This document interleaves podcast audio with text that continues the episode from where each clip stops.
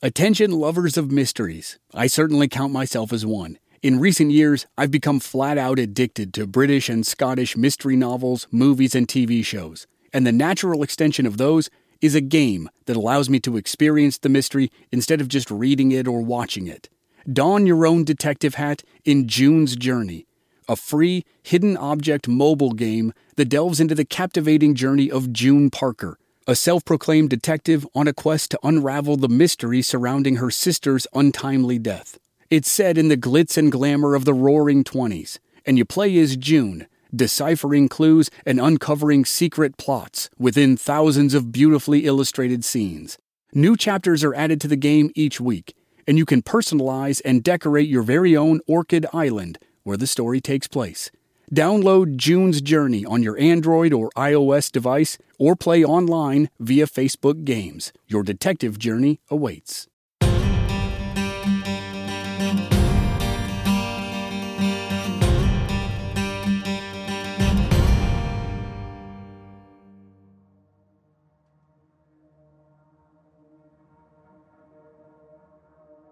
On the evening of Monday, February 4th, 1974, 19 year old Patricia Hearst sat down at the kitchen table of her Berkeley, California apartment.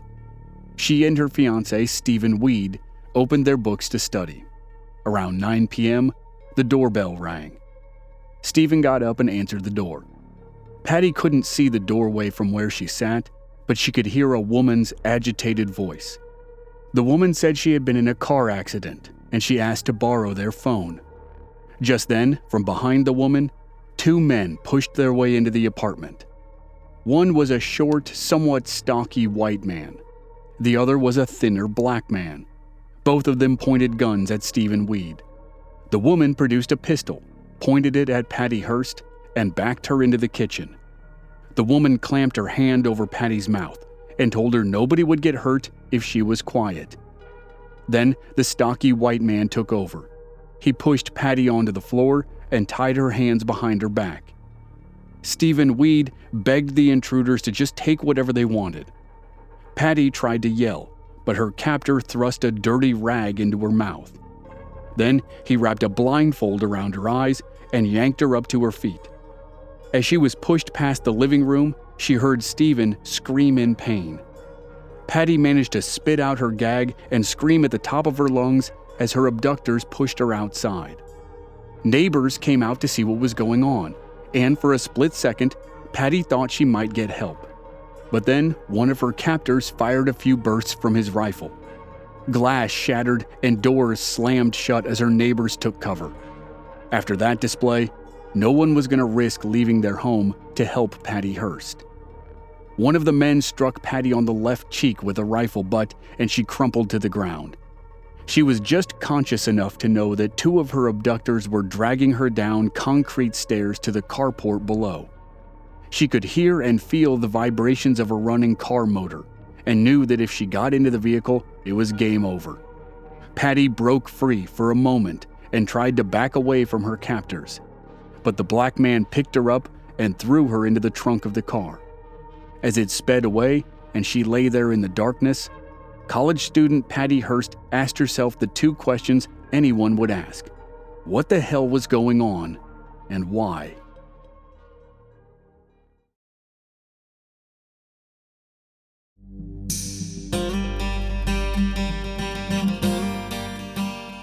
From Black Barrel Media, this is Infamous America. I'm your host, Chris Wimmer, and this season we're telling the incredible true story of the kidnapping of Patty Hearst and her possible transformation into a revolutionary of the 1970s. This is episode 1 The SLA.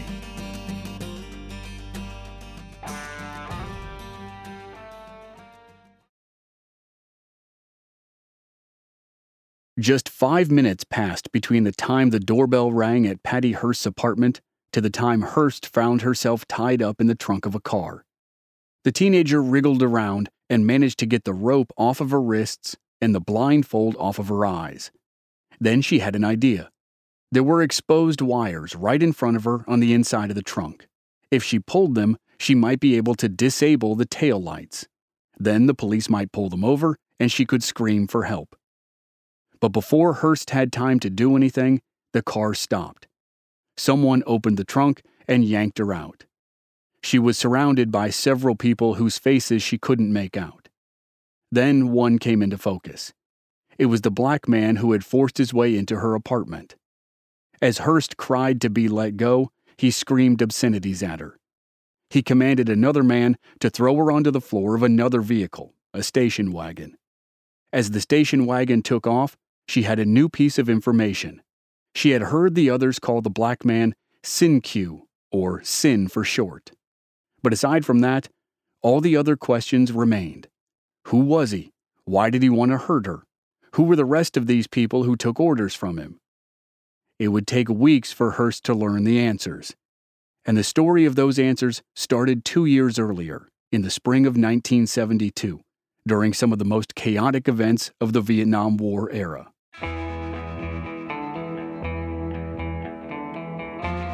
Hearst and her abductors came of age in the 1960s, when America was heavily embroiled in a war in Southeast Asia. There were several high profile and terrifying political assassinations. There was President John F. Kennedy, then civil rights leader Malcolm X, then civil rights leader Martin Luther King Jr., and then presidential candidate Robert F. Kennedy. On the flip side, there was optimism too. Segregation was fading, Women's rights were getting more attention than ever, and the economy boomed. The space race put men on the moon in 1969 and gave Americans a sense that anything was possible. Richard Nixon ran for president and gave assurances that he would stop the war in Vietnam. But when Nixon entered the White House in 1969, he didn't end the war in Vietnam as the country had hoped, but rather escalated the conflict into Cambodia.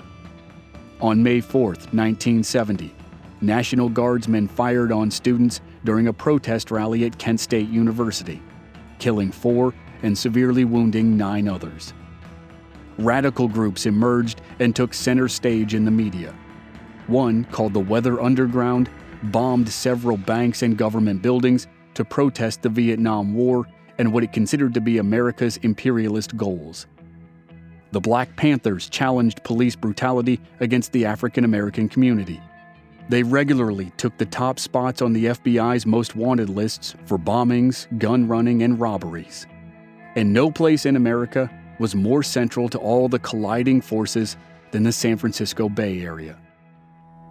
In 1967, San Francisco's Summer of Love featured a combination of music, drugs, and sex that established the city as the epicenter of American counterculture. In nearby Berkeley, the free speech movement at the University of California made it the center of student activism. Hundreds of thousands of young people poured into the region, looking for adventure and inclusive politics. But with the ever increasing crowds came problems like crime, violence, and a lack of affordable housing.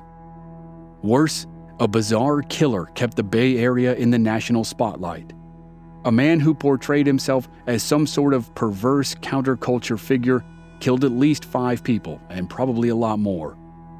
After his cryptic communications to a San Francisco newspaper, the press dubbed him the Zodiac Killer. It made sense that anybody in the early 70s who wanted to get lost somewhere in the excitement, politics, and violence of the time would head to San Francisco. And that's exactly what happened in 1972 with Donald DeFreeze.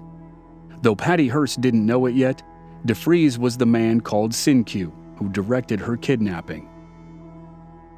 Unlike so many others who ran to San Francisco to find something, Donald DeFreeze ran to San Francisco to get away from something. He was running from the law, and his goal was to reinvent himself as the leader of a violent movement that was designed to radically change American society before he and his followers settled on a plan to kidnap the granddaughter of one of the wealthiest men in American history, they made several other bloody attempts to achieve their goal.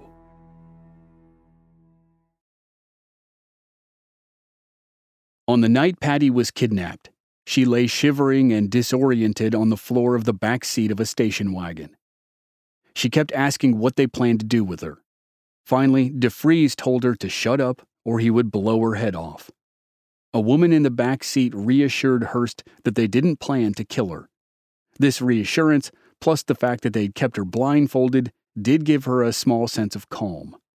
She belonged to one of the wealthiest families in America. She figured they'd call her parents, demand a ransom, and then let her go. But Donald DeFreeze and his followers had far bigger plans in mind. DeFreeze was 30 years old and had run away from home at 14. He was arrested several times over the next couple years and then sent to reform school, which didn't do any good. Throughout most of the 1960s, DeFreeze traveled around the U.S. working odd jobs, mostly as a house painter and short order cook, and formed an addiction to plum wine, which he drank incessantly. Law enforcement repeatedly picked up DeFreeze for theft of firearms and possession of bomb making materials. For reasons that aren't clear, he was always placed on probation and never received any serious punishment. DeFreeze's criminal acts often showed his disordered thinking. In New Jersey in 1969, he and an accomplice kidnapped a caretaker at a synagogue. They wanted $5,000 from the rabbi for the legal fund of a Black Panther inmate. Strangely, they only demanded that the caretaker give them the rabbi's phone number, which was already listed in the phone book. In California, DeFreeze got arrested for paying a prostitute $10 for sex and then pulled a gun on her to get the money back. Next, he pistol whipped a Hawaiian tourist in Los Angeles. He stole a check from her purse and got caught when he tried to cash it two days later. After defending himself in court with predictably disastrous results, DeFreeze finally went to prison. He was sent to Vacaville, about 35 miles southwest of Sacramento. Vacaville Prison was ground zero for DeFreeze's terrorist group.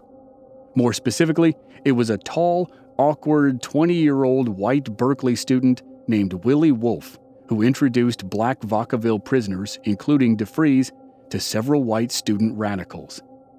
In 1972, Wolfe joined an experimental program called Black Cultural Association, sponsored by a Berkeley professor.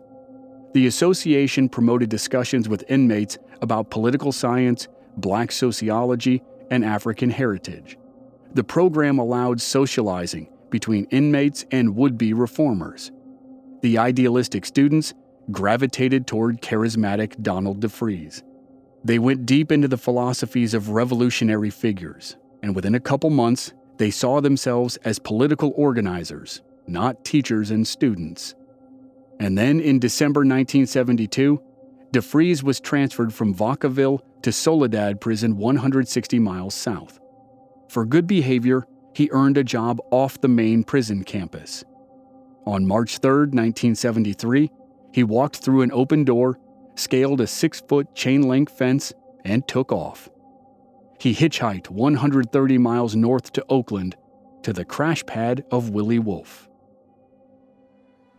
For a time, DeFreeze stayed at Wolfe's ramshackle house in Oakland, just across the bay from San Francisco.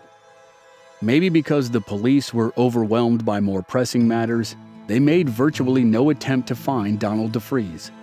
But DeFreeze didn't know that. Over the next few months, his natural rage and paranoia deepened as he imagined the law was around every corner, even when it wasn't. Thinking it best if he moved around, DeFreeze asked one of the white activists he'd met in Vacaville to help him find a new place to stay. He approached a man named Russ Little. In turn, Little steered him to the home of Patricia Soltysik. DeFreeze knew Soltysik from Vacaville too. He moved into her home in Berkeley and immediately began an intimate relationship with her. When activist Nancy Perry moved in a few months later, DeFreeze started a relationship with her as well. DeFreeze, Perry, and Soltysik stewed in their radical political ideas and slept with each other. Soltysik worked at the Berkeley Public Library and gave all of her earnings to the household, as did Perry, who alternated waitressing with prostitution. DeFreeze came up with a name for a new political movement. He liked the noun symbiosis, so he turned it into the adjective symbionese. The group's goal was freedom, so he added liberation. Another goal was to wage war against the status quo with an army. Thus, the Symbionese Liberation Army was born. Now the army just needed to figure out how to start a war.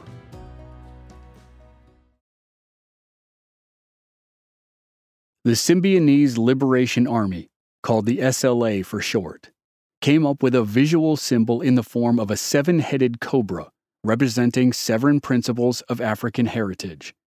DeFreeze, Perry, and Soltysik needed more people to implement what they thought of as their revolutionary ideas. Enter Russ Little, who had connected DeFreeze to Soltysik. Next came Little's friend, Joe Remiro. Little and Remiro both came from middle class families and were hardly born to struggle. But like so many other young people at the time, they reached the cusp of adulthood deeply affected by the Vietnam War. Little was poised to graduate with an engineering degree in Florida, but changed his major to philosophy. He began writing for an underground newspaper and was appalled by the killings at Kent State. Remiro did two tours of combat in Vietnam and came home with what is now known as post traumatic stress disorder. Both men found themselves wandering the Bay Area in the early 70s. They met each other at screenings of films about revolutionaries like Che Guevara.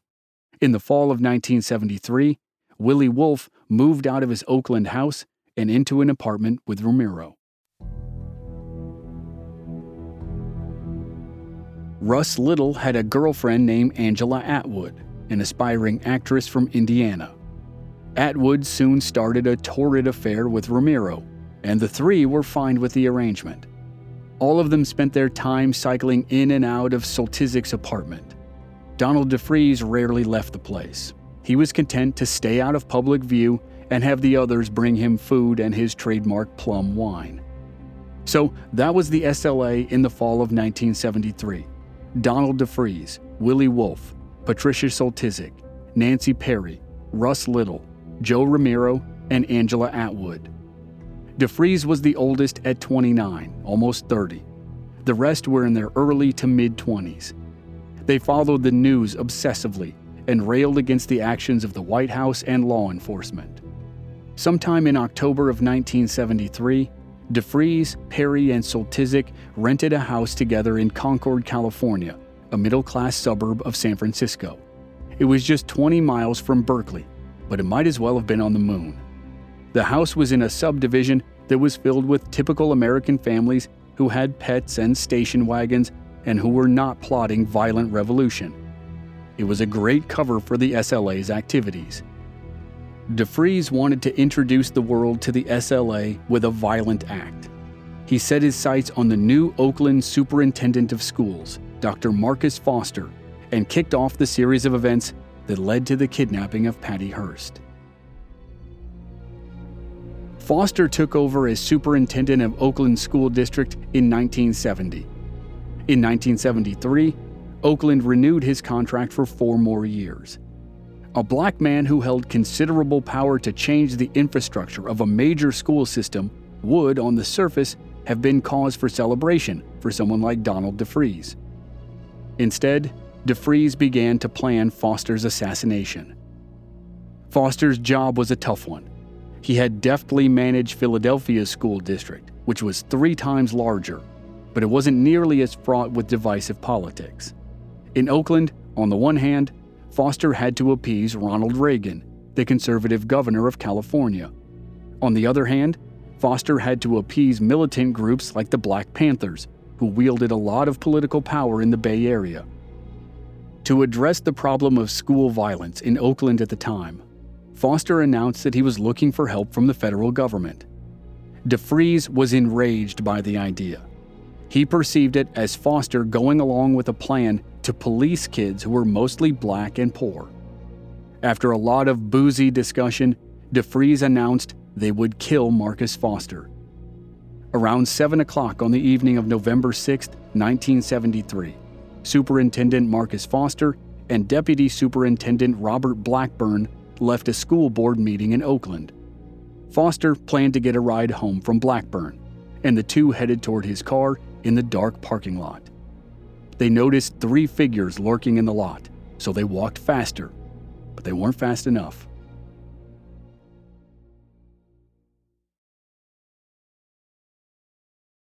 Nancy Perry was the first to open fire on Marcus Foster, She missed with the first shot, but hit him in the leg with the second. Next, Donald DeFreeze fired twice from his shotgun, blasting Robert Blackburn in the back.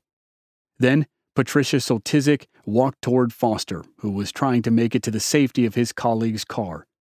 She calmly fired at him repeatedly with a revolver. As Marcus Foster lay face down on the pavement, unmoving, Soltysik fired a final shot into the back of his neck. Foster was long dead by the time an ambulance arrived. Amazingly, Robert Blackburn survived, even with 23 entry and exit wounds. DeFreeze, Perry, and Soltysik ran two blocks away, where Joe Remiro and Russ Little waited in a getaway car.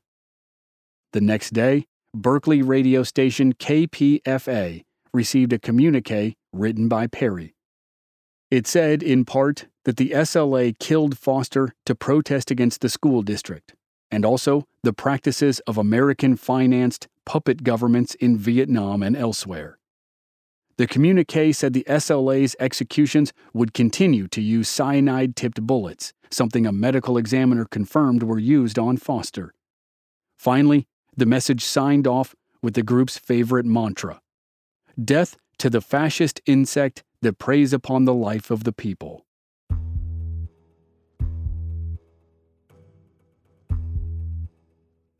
Killing Superintendent Foster was the SLA's first attempt to put into motion one of DeFreeze's theories. It had been used by Che Guevara and other Latin American resistance leaders, and it basically centered around the idea that a small vanguard group could set off a larger rebellion by the masses. DeFreeze and the SLA hoped Foster's assassination would provoke radical leftist groups all over the Bay Area to take up arms and demand change although the SLA could never quite articulate the specifics of the change. In any case, the idea backfired spectacularly. The entire Bay Area mourned Marcus Foster. News cameras captured thousands of people, both black and white, filling memorial ceremonies at churches and schools. Even the Black Panthers, which had a rocky relationship with Foster, denounced the murder and demanded that law enforcement capture his killers. Depressed by the negative reaction to Foster's killing, DeFreeze told the group they needed to dial back the violence. Instead of killings, they would plan kidnappings. And he knew exactly the right model to use. All of the SLA members had seen a movie called State of Siege. The movie focused on a Marxist Leninist urban guerrilla group in Uruguay called the Tupamaros. The Tupamaros had pretty much fizzled out by 1972 with most of its members dead or in prison. But the SLA thought some of its practices of kidnapping high profile figures for both propaganda and financial gain could benefit them. In early December of 1973, the SLA made plans in their suburban home.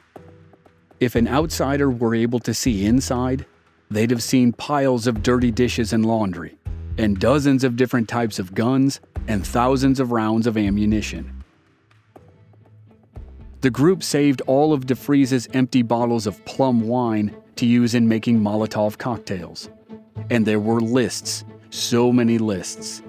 After the blowback from Foster's murder, the lists were mostly about who they could kidnap to get money and attention.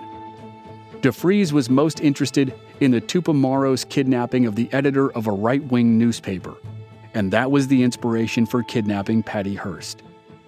In early December 1973, before they'd made up their minds on who to kidnap, the group added two more members to its ranks. Remiro had met a husband and wife at an Oakland market. They became friends, and Remiro thought that Bill Harris and his wife Emily would be good candidates for the SLA. DeFreeze approved, so the couple quit their jobs and joined the group. It was Bill Harris who noticed an announcement in the San Francisco Examiner newspaper on December 19, 1973, it printed news of the engagement of Patricia Campbell Hearst and Stephen Andrew Weed. Bill Harris then grabbed a copy of the San Francisco Chronicle. The Chronicle included a detail that the Examiner had not, which was that Hearst was a junior at the University of California, Berkeley. The daughter of one of the richest men in America, the granddaughter of one of the wealthiest and most well known newspaper publishers in American history, lived right down the road. The Tupamaros had kidnapped a mere editor. The SLA could kidnap a member of the most famous name in American journalism.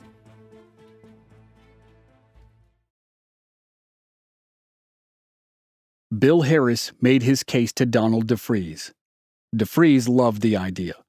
They put Patty Hearst's name at the very top of their list and started surveillance of the college student. But then, before they had barely begun, disaster struck.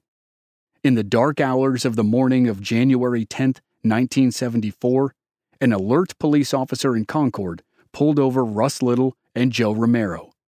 Their van wasn't one he recognized from the neighborhood. Something in the men's demeanors spooked the cop, even though their names cleared a status check. When he asked them to step out of the van, he noticed the outline of a pistol in Remiro's shirtwaist.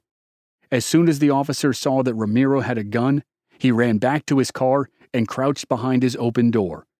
Remiro and the policeman exchanged gunfire, but no one was hurt save for some minor grazing on Remiro.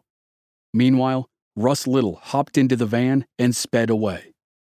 Remiro bolted on foot. But then, because Little was unfamiliar with the neighborhood, he ended up driving right back to where the scuffle had started. Police backup blocked him in and arrested him on the spot. A few hours later, they found Remiro hiding between two homes, and he came out with his hands up.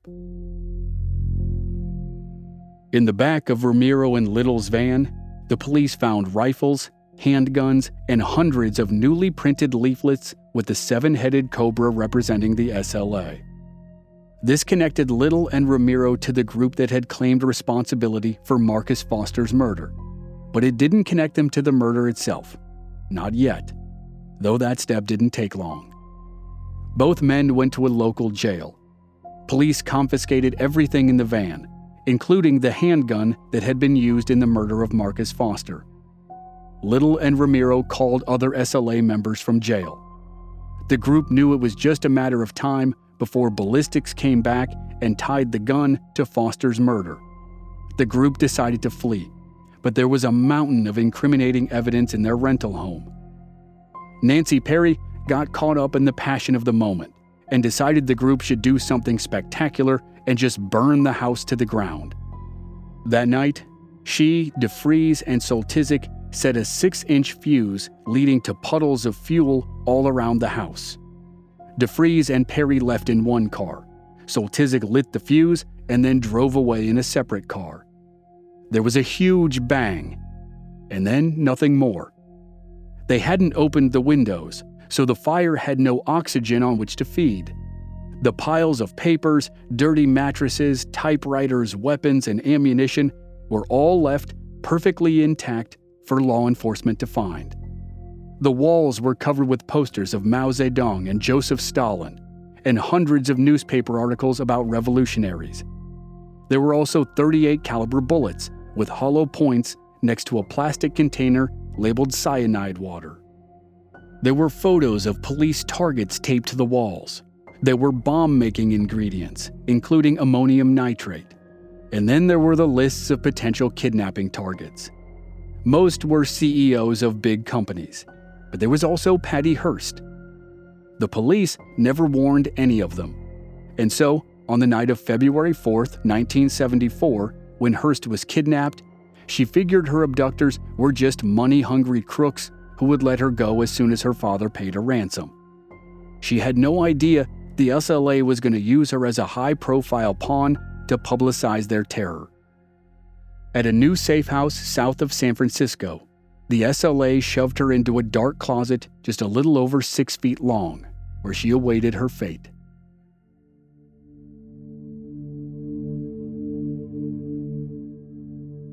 Next time on Infamous America, Patty Hearst's family tries to follow her kidnapper's demands, but it ends in violence, chaos, and more despair for the kidnapped college student.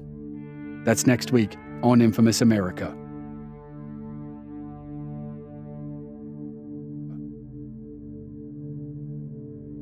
Members of our Black Barrel Plus program don't have to wait week to week for new episodes. They receive the entire season to binge all at once with no commercials, and they also receive exclusive bonus episodes. Sign up now through the link in the show notes or on our website, blackbarrelmedia.com. Memberships are just $5 per month.